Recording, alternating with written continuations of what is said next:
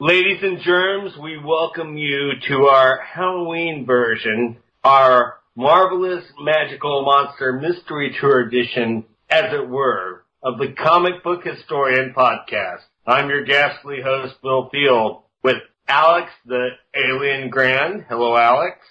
Bill, what's going on? Hey, buddy. And Jim the Giant Killer Thompson. Jimmy, how you doing, Boo. buddy? Boo, everybody. Boo! You scared me. Now, folks, we want to take you back to a day when you could not bring out certain monsters in comics. And why? Because of the ghastly, I use ghastly again, Fredric Wertham.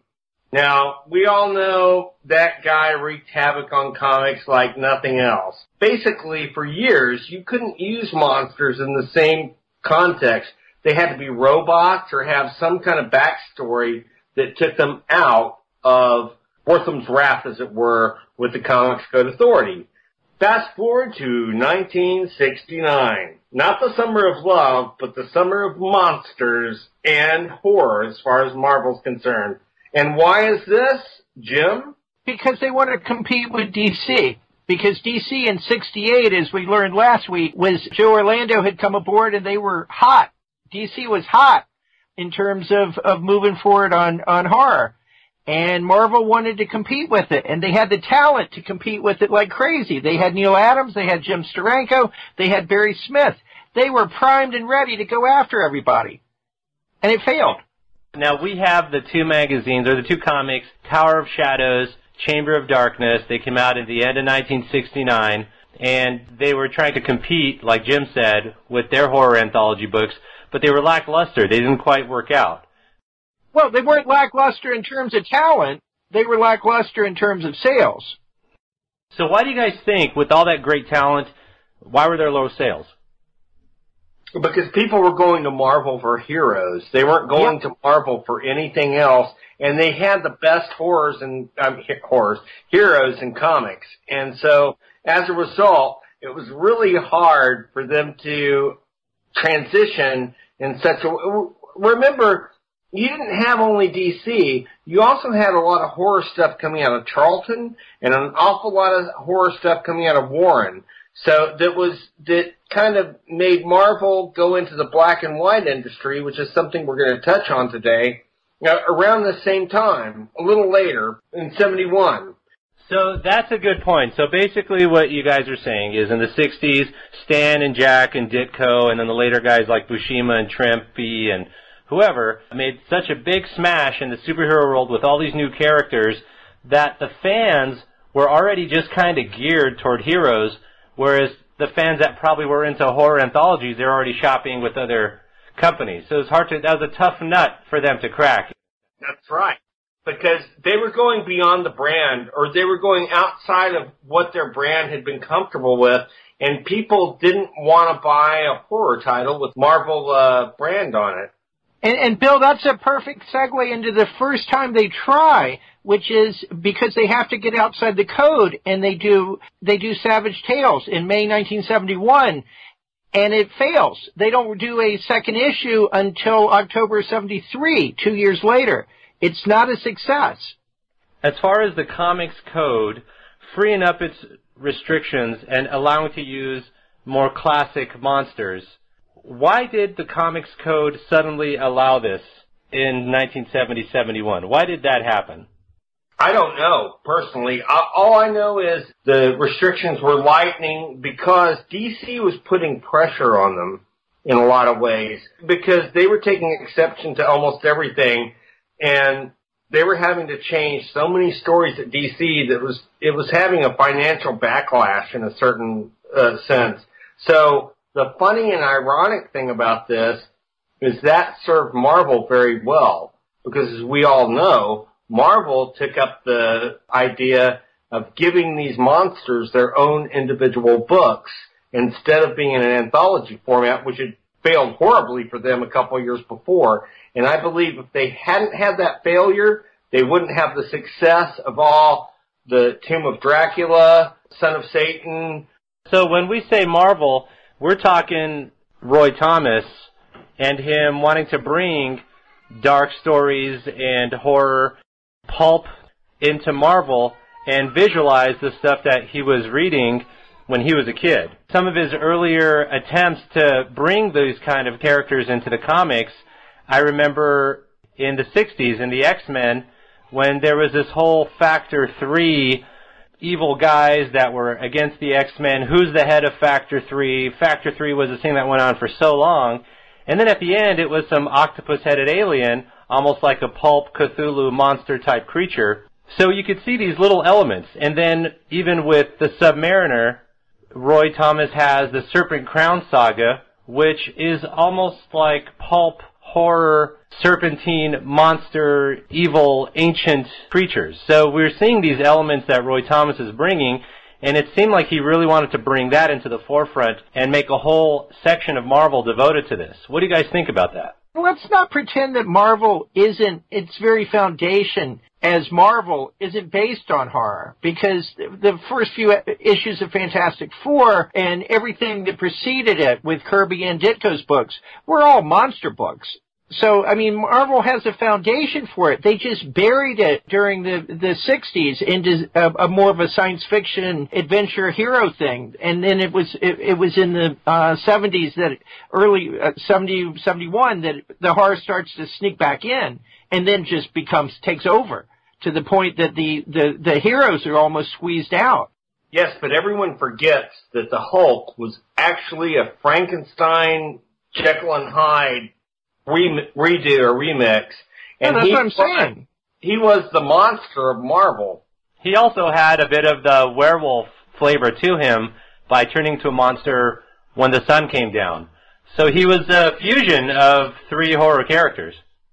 And look at the thing oh my god, the thing was nothing but a monster. Yeah. I, I mean, he he was. uh There was a movie actually that came out before the Fantastic Four that the guy looked just like the thing, and it and he's wearing a trench coat. I can't remember remember the name of it right off the top of my head, but I'll, I'll go back and look it up. But uh it was almost a precursor to it, and we all know that Kirby was a huge fan of movies. Went to movies constantly and that's why he had so many series that never got off the ground that were horror based or, you know, in that vein. He even wanted to do the Planet of the Apes comic before, uh, Marvel did. And, uh, DC did not get the license and it went to Marvel. But the difference is all of these, and this is, I think, the, the key you weren't under the comics code. You couldn't do supernatural horror. These were all these were all science fiction based horrors. They were all done by science gone wrong, and that changes really significantly in in the in that 71 72 period, which is why I wanted to talk about this because suddenly we're allowed to have real vampires and real and and real werewolves and not just the living vampire of Morbius or the man wolf or whatever those characters that were introduced. We had we got to have ones that are based upon supernatural forces, and that's a change, and that's because the code becomes weaker. Absolutely, and what's interesting is the comics code kind of limits the topics where sci-fi is fair game, superheroes are fair game, romance to some extent is fair game, but supernatural was off limits and murder was off limits. So it turns into a more sterile environment. So for them to loosen up and allow these monsters is a bit like opening the floodgate a little bit. I want to make a point. Murder was not excluded. There just had to be a consequence. Yes, it had to be a consequence. And that was a major part of the comics code was there had to be a cause and effect. You know, it had to be present. And they couldn't actually show the murder happening. Like they had to show a shadow or it happened in the other room but you can't see the knife going into their head or something. Right, right. And Jim, how did it ease up on monsters and the super, or the supernatural? Well, the uh, the the story goes, and I don't know if it's true or not, that it was partly because they wouldn't give a seal on a story because it was written by Marv Wolfman. Have you ever heard this?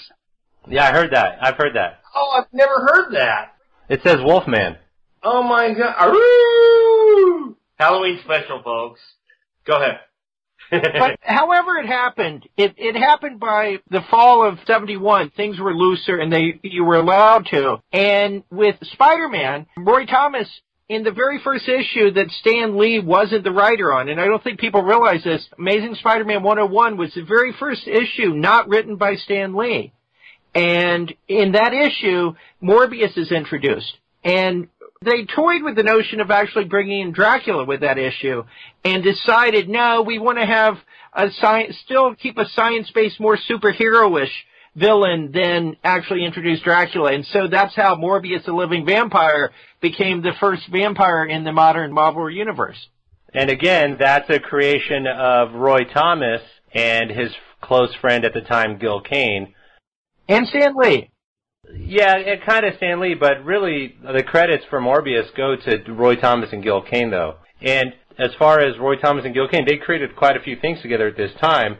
With Roy pushing all these horror type characters and plotting and creating all these characters, you have him at Marvel almost rewriting some of Marvel, like the code at Marvel, while Carmine Infantino is off at DC, who in a couple years into rewriting the code at DC to modernize it. And what's interesting is you have Gil Kane leaving Carmine to go to Roy, and they do some cool things together, and Michael Morbius is one of them.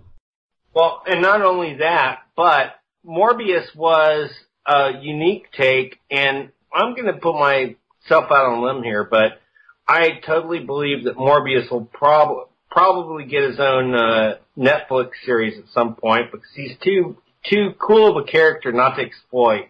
What a great character he was. You have to remember this was during the era where Dracula was being re-explored by Hammer Films with their version, and then you had Blacula just a couple years later, and then you had Blade on top of that. And they were all blood related stories to vampires, but then you have Michael Morbius, who was actually a blood doctor a doctor of blood and experimented on himself and made himself a living vampire.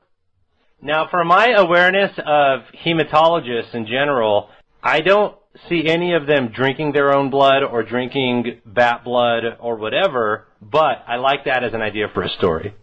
So once he comes in in Amazing Spider-Man, and then he also pops up in another Gil Kane story in Marvel Team Up, he gets his own, he basically takes over Vampire Tales and runs with Don McGregor writing and various artists, including uh, Tom Sutton, most of all, doing a series in that in black and white, which is very different in tone from the Michael Morbius in Spider-Man. After Man-Thing finishes his run in Adventure into Fear and gets his own title, Morbius takes over the, the title Adventure into Fear. With issue 20 in, in 1974 and it runs through the end of 1975 that's a really bizarre take on Morbius, which is very science fiction based, with Frank Robbins doing the art. And that's a standout too. It's either loved or hated by a lot of fans.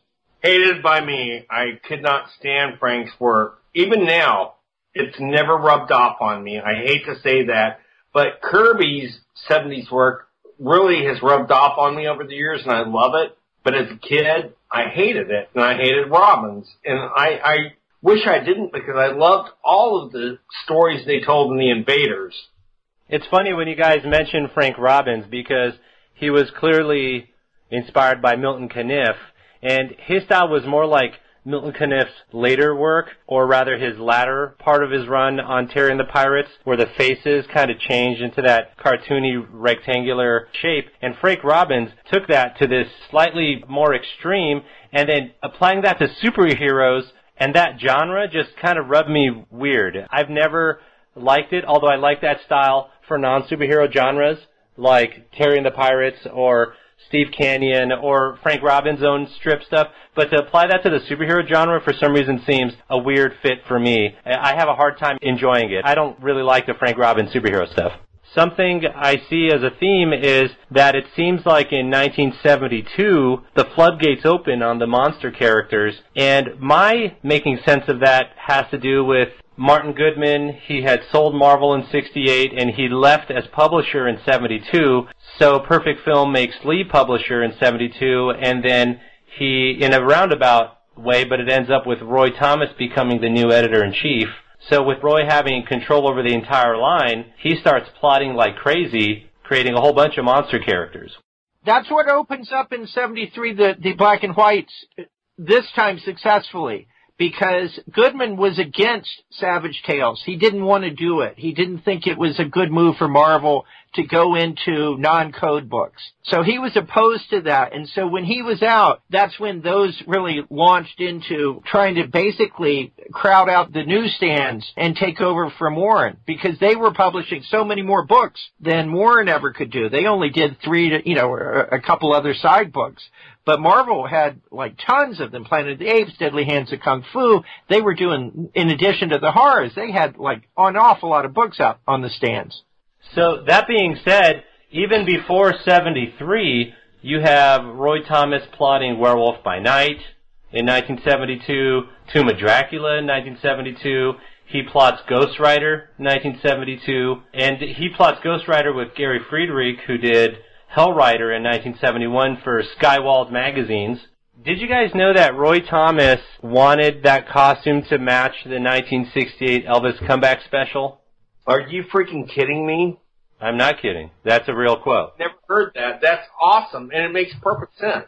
Yeah, that whole leather outfit, that's from the 1968 comeback special. That's why he just looks so cool. Roy Thomas wanted that flair in him. He wanted him to be this Elvis stunt motorcyclist combination, and it's fantastic. And to mix that with the anti-hero and then monster genre, I think that's awesome. I think when you combine various genres, things come out better. Things come out more fun. There's also another cool thing is we talked about Gary Friedrich, how he had done Hellrider in 1971. That was for Skywald magazine, and Skywald, I don't know if you guys know, but the Sky in the name Wald was from Sol Brodsky. And Sol Brodsky had left Marvel to start publishing on his own. Skywald went out of business, and part of the reason why is because maybe it was Stan Lee or Roy Thomas, probably Stan, wanted to flood the stands with as much product as possible at this time to just flood out the competition, just destroy the competition. So I find that interesting that that would occur between Stan Lee and Sol Brodsky in this indirect manner. Find that that's interesting. And I might be dramatizing it, but this idea like, ah, he left me, huh? Well, I'm about to destroy his magazine. I just find that that's fun. Here's the funny side of that. Sol Brodsky's son was so upset by this that he went and started his own line of comics, which were the freaking worst of all time. He took on 15 at least different Teenage Mutant Ninja Turtle wannabes and so much more. And they were the worst comics ever. And he was convinced he was going to take over the market and prove to Stan Lee that he should have never hurt his dad with the swamp of titles. Do you remember that stuff, Jim? It was god awful. It was horrible. It was just horrible. It was the worst. And it's like, I don't know where he got the money from to produce so much crap, but it was part of what started the glut of 1987 and oh my god, it was, it was horrible. It's just kind of cool that as soon as the comics code changes, Roy Thomas becomes editor in chief, you just have a whole bunch of characters. He also created Daimon Hellstrom and Satana, both in 1973, but still, it's just it's just huge Roy Thomas explosion of monster characters. It's pretty huge. It's pretty significant. It starts in 72 with Werewolf by Night. That's the first classic monster that gets its place in there, but not a science-based monster, but a, a, a lycanthropy monster. Uh, Marvel Spotlight number two, February 72. Uh, Thomas Conway is writing most of these, not Thomas. Thomas creates and plots, and then Conway scripts a lot of these things. Yeah.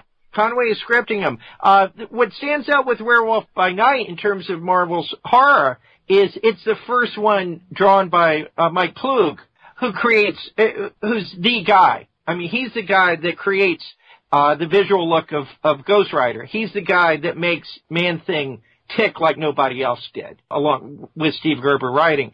But so Mike Ploog's first moment there is on Werewolf by Night, and that's where it really takes off. Now, one thing I wanted to throw in, we had said that Roy Thomas's first classic monster was Werewolf by Night in 1972.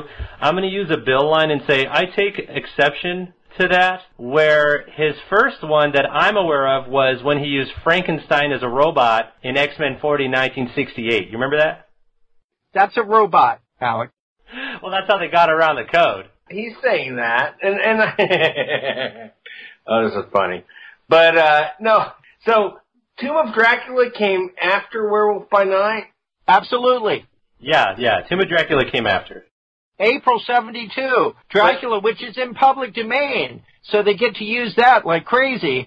And again, Conway initial scripting. But that was a, that was a mess for the first half year. Conway, Thomas, Goodwin, Fox, all having issues. And then with issue seven, Marv Wolfman takes over.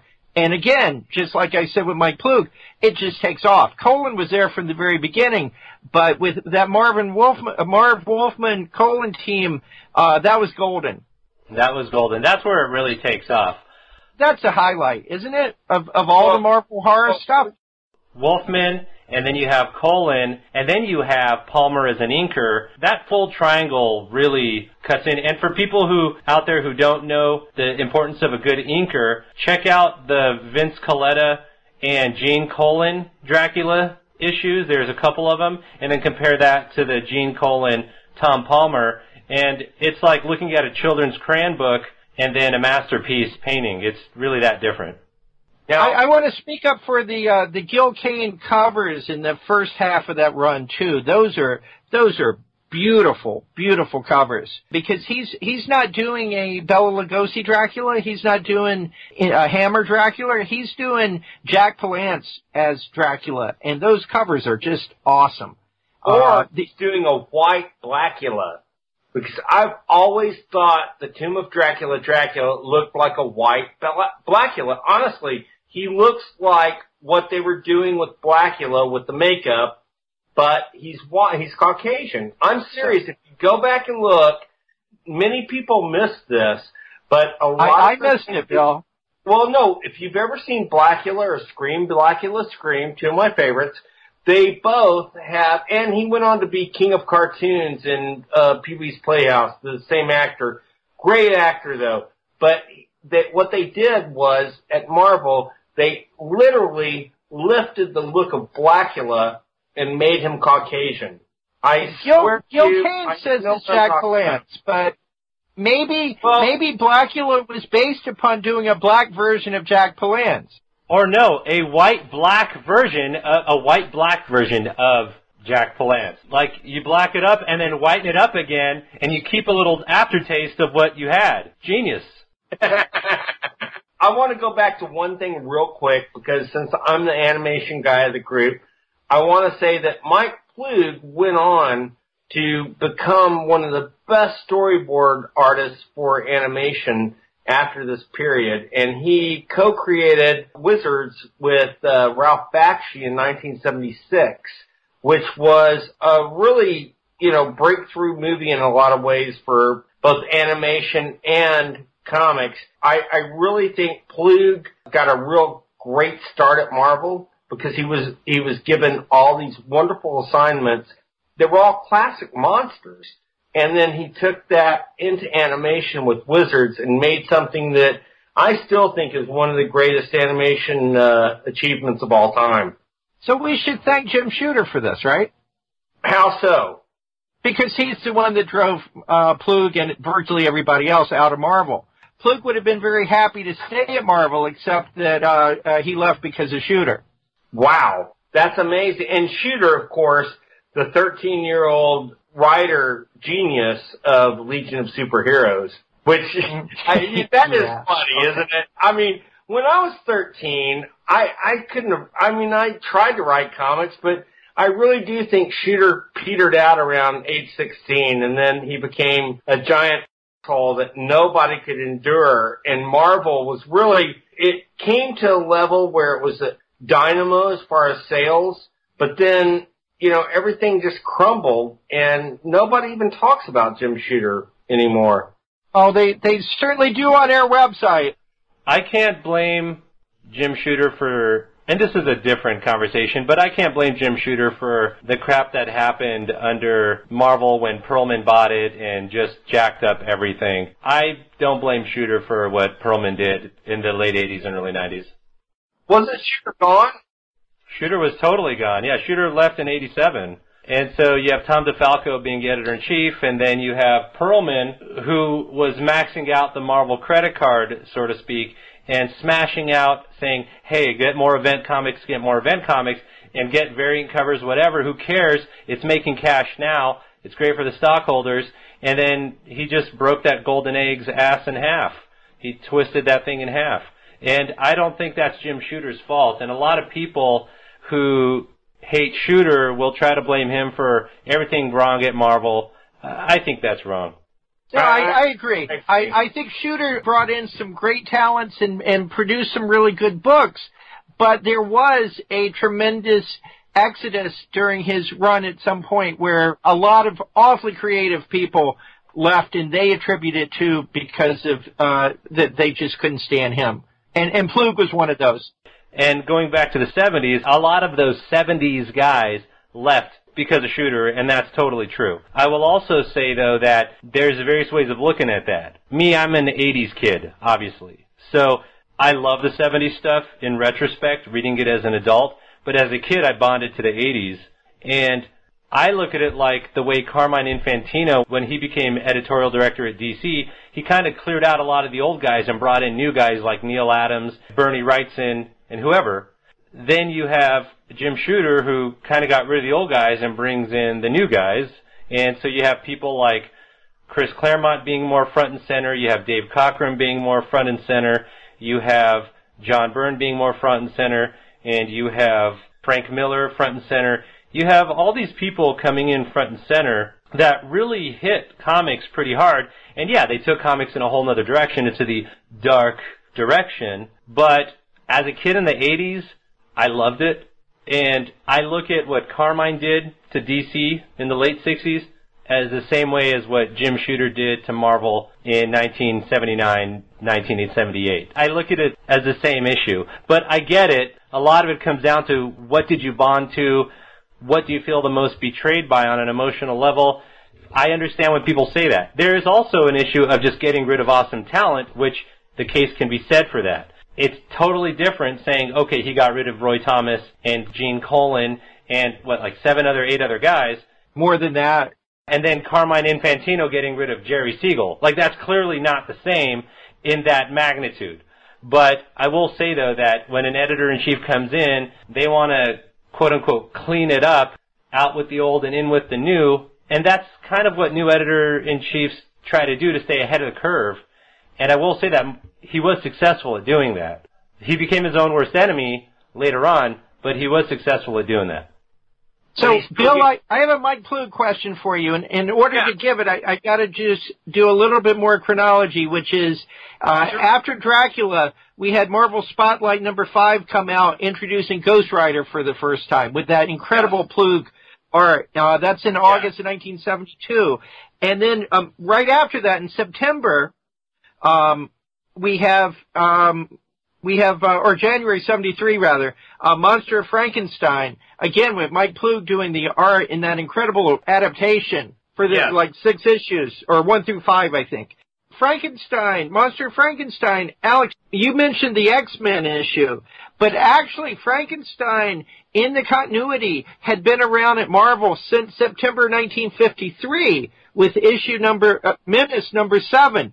Same thing as, I think the, the preceding issue or the, the following issue, Simon Garth was, was introduced as a zombie in Menace number eight, I think. So those What? guys, It went back that far? I didn't Yeah. know that. Simon Garth was created by Bill Everett and Stan Lee in 1953. Oh my god! And going back to the Roy Thomas concept, Roy Thomas plucked that character from that old story and put him into that Tales of the Zombie magazine in 1973 that he co-wrote with Steve Gerber. There's a long history of monsters at Marvel. I will say, I think that in continuity Frankenstein, who's not the robot, was actually in a 1969 Silver Surfer drawn by John Buscema. yeah, yeah. Is, is, was that the real Frankenstein? That was the real one. Oh, okay. All right, that's interesting. I forgot about him. All right, Like- so my question, my question, Bill, since you brought up Yeah. how much you, what a Ploog fan you are, between that adaptation of, of the novel in, in Frankenstein, those early issues of, of, of Ghost Rider done by Ploog, the Werewolf by Night issues, Marvel Spotlight, and the first run of Werewolf by Night, or something else, what do you think Ploog's strongest work was at Marvel? You know, that's hard to, uh, it's hard for me to consolidate because he was so good in everything, but I honestly think his Johnny Blaze was the thing that made me realize what a talent he was when I was a small 10 or 11 year old. A wee lad, a wee lad, a wee lad. It was a leather thing for you, even even at 12 or 13? A leather thing? Yeah, yeah, Johnny Blaze. It's all about the leather. Oh no, no, no, no, no, it has nothing to do with the leather. I'm not a leather guy. In our very first episode, you said Stan Lee approached you at a convention in the bathroom wearing leather, telling you about comics. You remember that? It was a gimp outfit, actually. And wait, no, I'm making this. up. Wait, what? No, it's. Thank you, Jim. That's hilarious. But no, I I want to say something though because I- didn't realize it until I was thinking when we were talking about Frank Robbins. Mike Ploog, in a lot of ways, drew like Frank Robbins, except he drew cool Frank Robbins. Because his art was much more cartoony than most of the other Marvel bullpen at the time, and yet people let it ride because it was so magnificent and so cool and so different, and he got the horror element every time, and that's why Wizards is so wonderful, and it has an awful lot of his like stock art almost, a lot of the still stuff is in Wizards because Bakshi said he was such a great storyteller that he could set the whole pace of the movie with nothing but Ploog's like still art. And that's what he did. And that's what Ploog's strengths were. But I really think he stood out in his Ghost Rider stuff more than anything else. I will take exception with that, Bob. Uh, or, or Bill. Bill. Bob! Now I'm Bob. Everybody Well, calls me Bill, Bob, or Chris. Bob the leather gimp, man!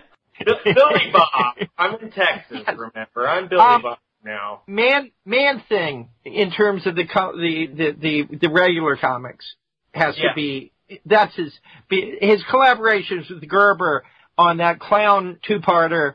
No, those, terms- that's really fantastic stuff. I have to say, I, I do agree with that. The Ghost Rider stuff, and did he not do anything on Son of Satan?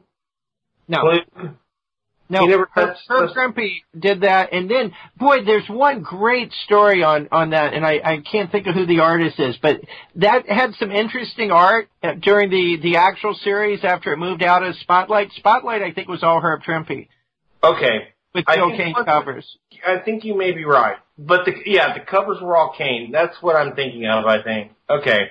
But there's another aspect of Ploog that I think is really interesting uh, in terms of just his pure art, and that was uh, that was Planet of the Apes. That Terror on the Planet of the Apes series was, I think, uh, Doug Moench says that's his best work. That they were basically not even inking it; they were taking it directly from his pencils at some point because he was putting so much into it that you didn't need to ink it. And it's you look at those, and they just did a, a trade, a hardcover trade of that. It's beautiful, beautiful work. What's so funny is he had such a sense of Eisner. I don't know if you you'll agree with me, but you know how Eisner's more gestural and more cartoony than a lot of other artists. I feel like Ploog took that on in a lot of ways, and that was the strength of his art, and nobody else was doing that at the time. It's, it's why when uh, Darwyn Cooke left the Spirit at DC, Ploog is the one that replaced him. Did you Oh. ever see the the, the Ploog Spirit no, I book? have not. But I will go go and look now because no, I have not. And that smile on your face makes me feel like I've missed something big. So we see each other on Skype, Paul. I'm in Texas, they're in California, in two different places. Don't give addresses out, Bill. I, I will not. But Okay. Jim lives at no, I'm joking. But uh Ploog I'm sure Ploog did a wonderful job on it. Because Ploog it is very Eisner influenced. In June of 73, you have Dracula Lives is the first horror book of the magazine line that comes out. It's followed immediately by Haunt of Horror and then Monsters Unleashed in July of 73 and then Tales of Zombie in August of 73. Was there a black and white Monsters Unleashed? Oh yes, a long running one. This is just a, another comic book one. This Frankenstein monster headline this one. But it was black and white. Yeah. I don't remember this. How? Oh yeah, that one was great. Yeah, Dracula Lives, then Haunt of Horror, then Monsters Unleashed, then Tales of Zombie, which had the Simon Garth by uh, Gerber, and then Vampire Tales, and then Haunt of Horror. Those were the core horror books, and then everything else followed that. The other genre books. Didn't all this stuff get canceled around 80, or was it earlier? Oh, before that, yeah. The only one that had like a longevity to it was Savage Sword of Conan. I mean, that lasted forever. Which Uh, that, that was Savage Tales, right? No, no.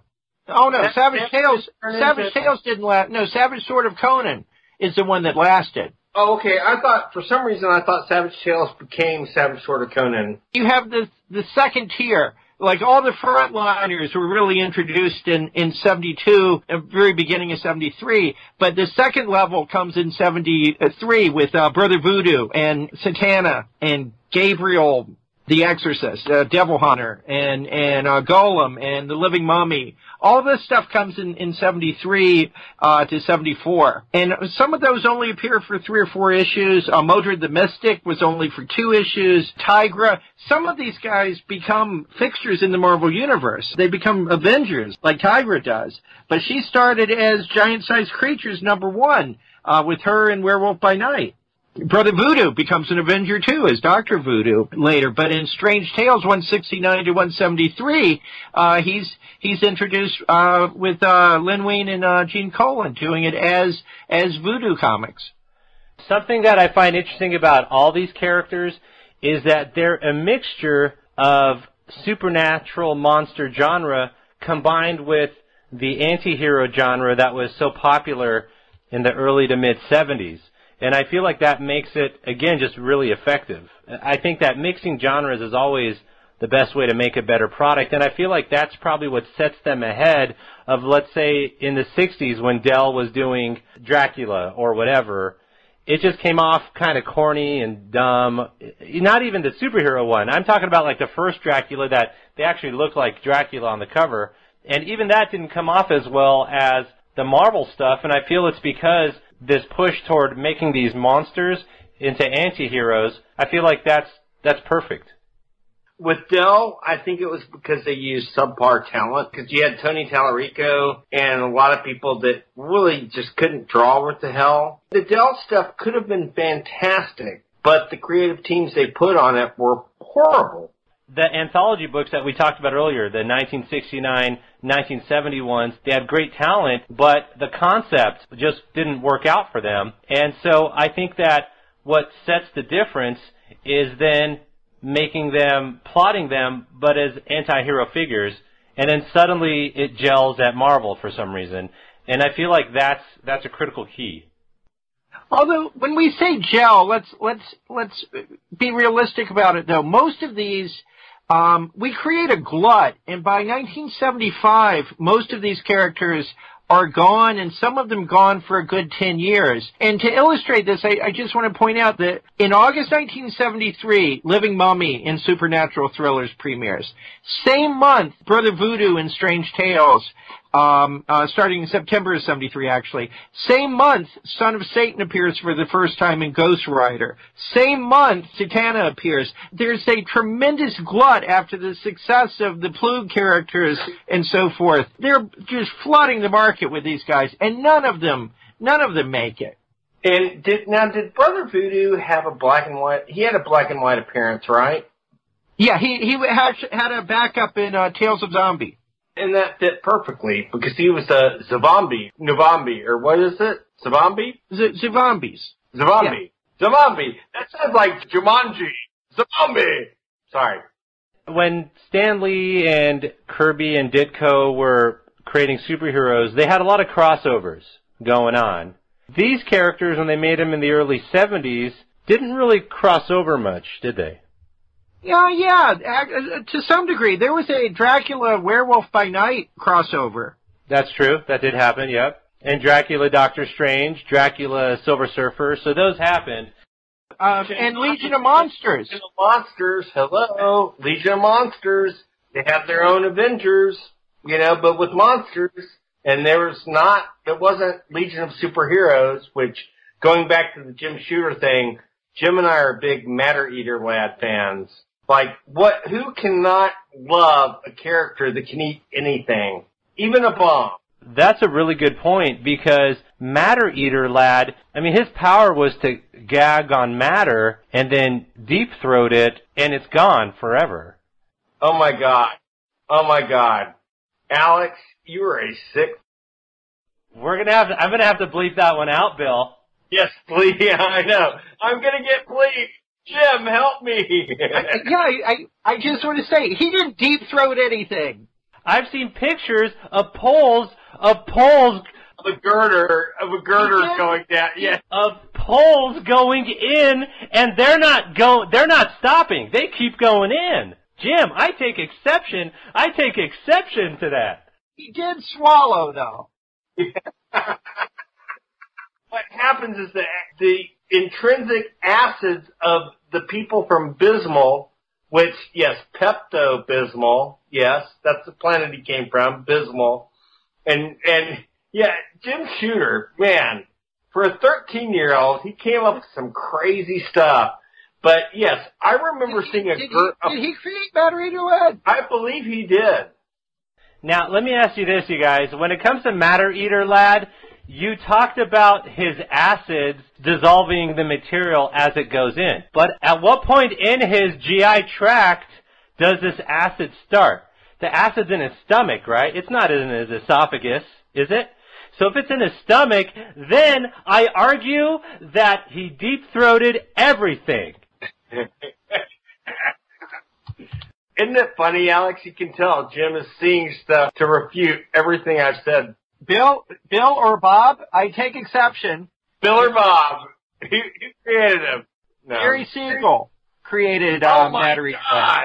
Oh my god! The creator of Superman created Matter Eater. Oh my god, that's amazing. The creator of Funny Man, you mean? Yes. Yes. I was going to say, it's not Funny- like he hasn't created some other things. No, I know, yeah, yeah.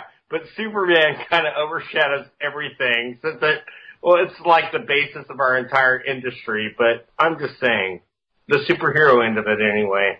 Yeah.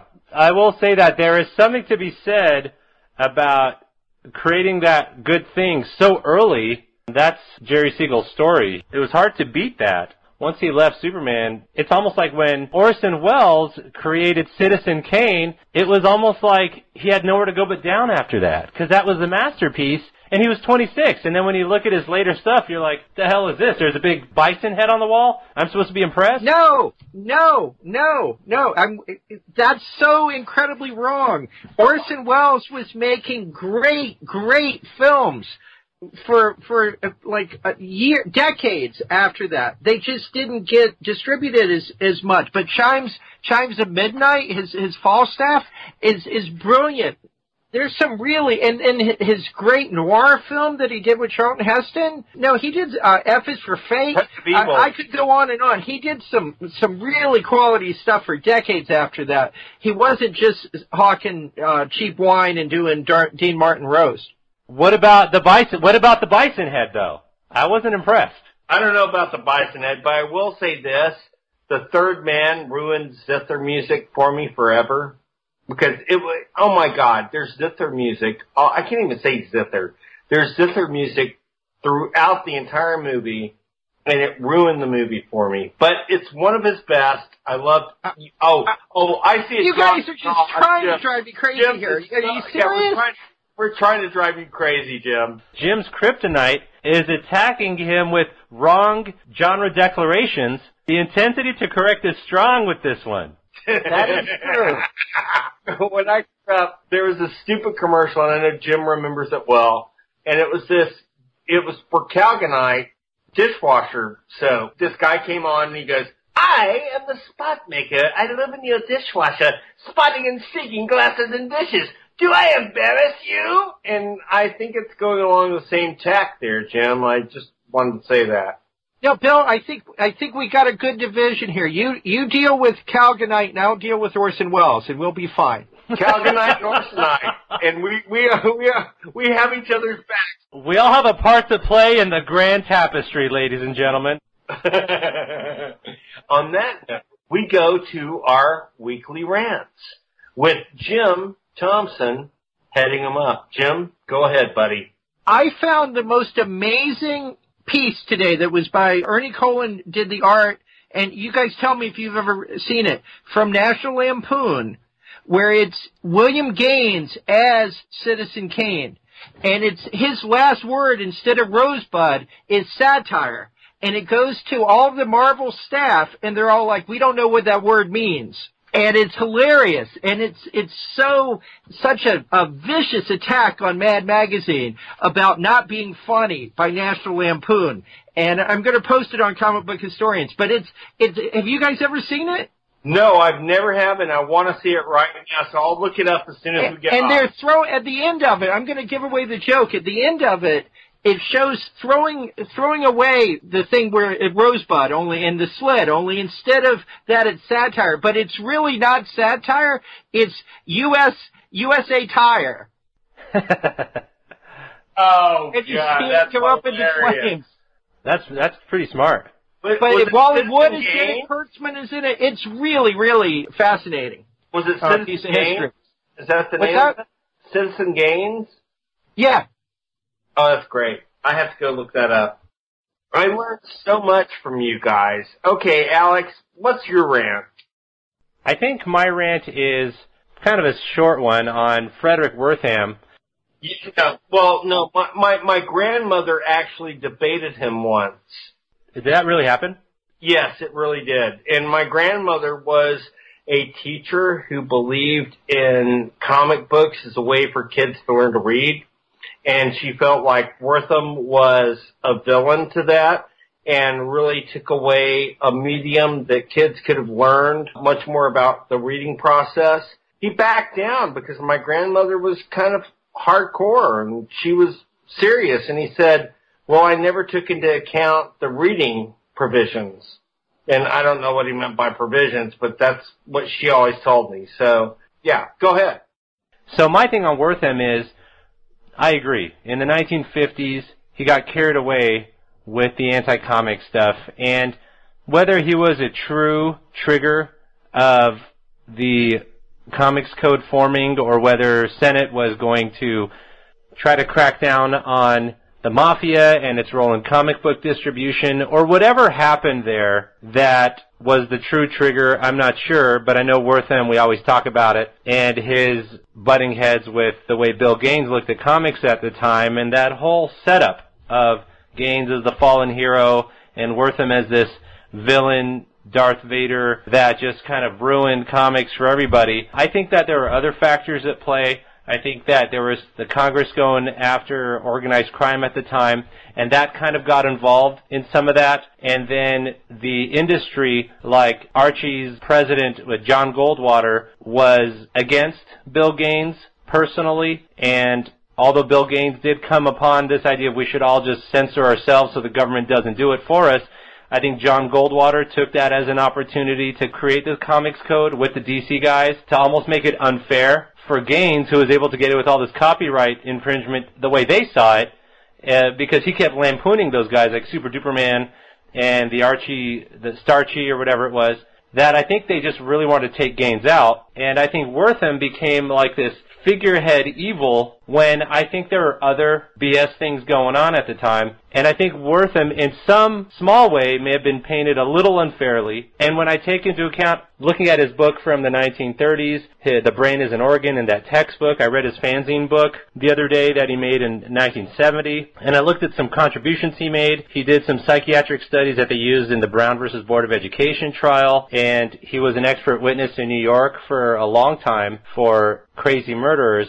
I feel like we, in almost a haste, have painted him as this evil ultimate villain when I feel like that's a bit of an over exaggeration. Although the verdict may still say what he said at the time in Seduction of the Innocent was still wrong and all we're doing is adding background information, I still feel like we should know as much of that background information before making our final judgments. And that's my rant.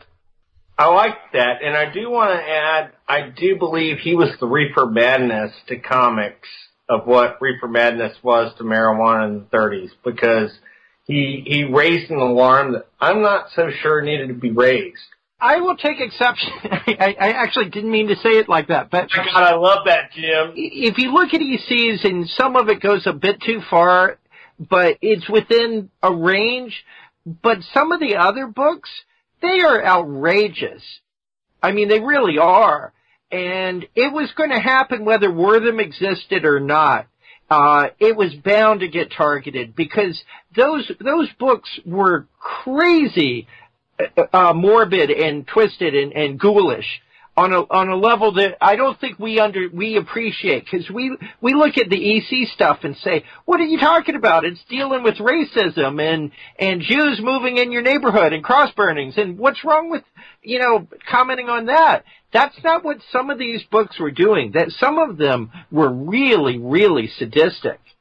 That's right. That the crime doesn't pay book with Charles Biro those stories were pretty sick. There was some true violence going on. Again, there was the famous picture of the girl getting stabbed in the eye or whatever, but one of those guys, of those two guys who made that book, he actually ended up killing a woman later, and she was found dead in his room, and the cops got involved, and he was like all shaken up, like I just killed this lady to a cab driver, and then the cab driver tells the cops and they arrest him, and then he must have made some bad deals in prison because when he got out, some people found him and uh, killed him and left him on the side of the road dead. So there was some truly disturbed stuff that, as a parent, I feel like I wouldn't want my kid, my five-year-old kid, buying some chewing gum and reading this stuff. I think that in some sense, the comic companies needed some degree of conscience, and although there was probably an overreaction, I will say that would Spider-Man have existed without the comics code? Would the Avengers have existed without the comics code? And I don't think so. I think it's always easier to appeal to the least common denominator for the most money. I feel like in some sense, although when you look at comics written before and after the code, the writing quality was reduced. But I will say though that in some sense, it was better for children reading comics at the time. I don't think it was taken as a serious adult visual art, literary art form at the time. It just wasn't.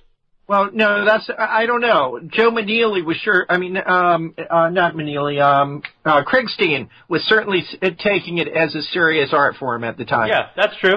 Totally. And there were some EC stories that were really quite amazing. So I agree. But in some sense, then it should say maybe 16 and older or something on the cover. But they weren't saying that, right? Uh, and then that was mixed in with all the other gross kind of sadistic stuff. Well, the Kurtzman books. I mean, they were clearly not designed for for kids. The war books. You know, I mean, those stories were designed for adults overseas.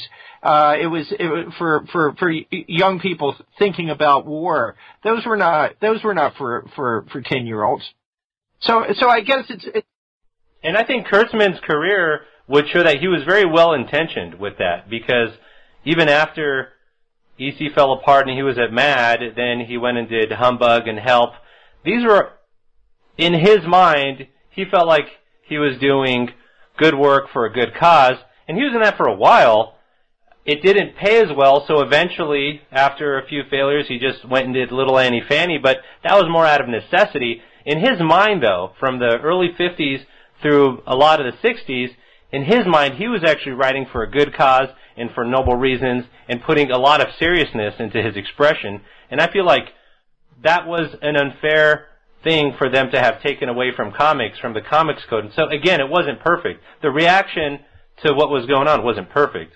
The, the saddest thing about it, Alex, for me, is it destroyed genre diversification. What happened was you had superheroes, and, and yes, you got Spider-Man in a way that you wouldn't have gotten before, but what you lost was all of the other uh, uh, genre experimentation that um, that European comics, that manga got. It, we we really have lagged behind um, and, and, we've caught up uh, to some degree, but look how much more sophisticated European comics were, and, and to some degree are to this day, uh, compared to American comics.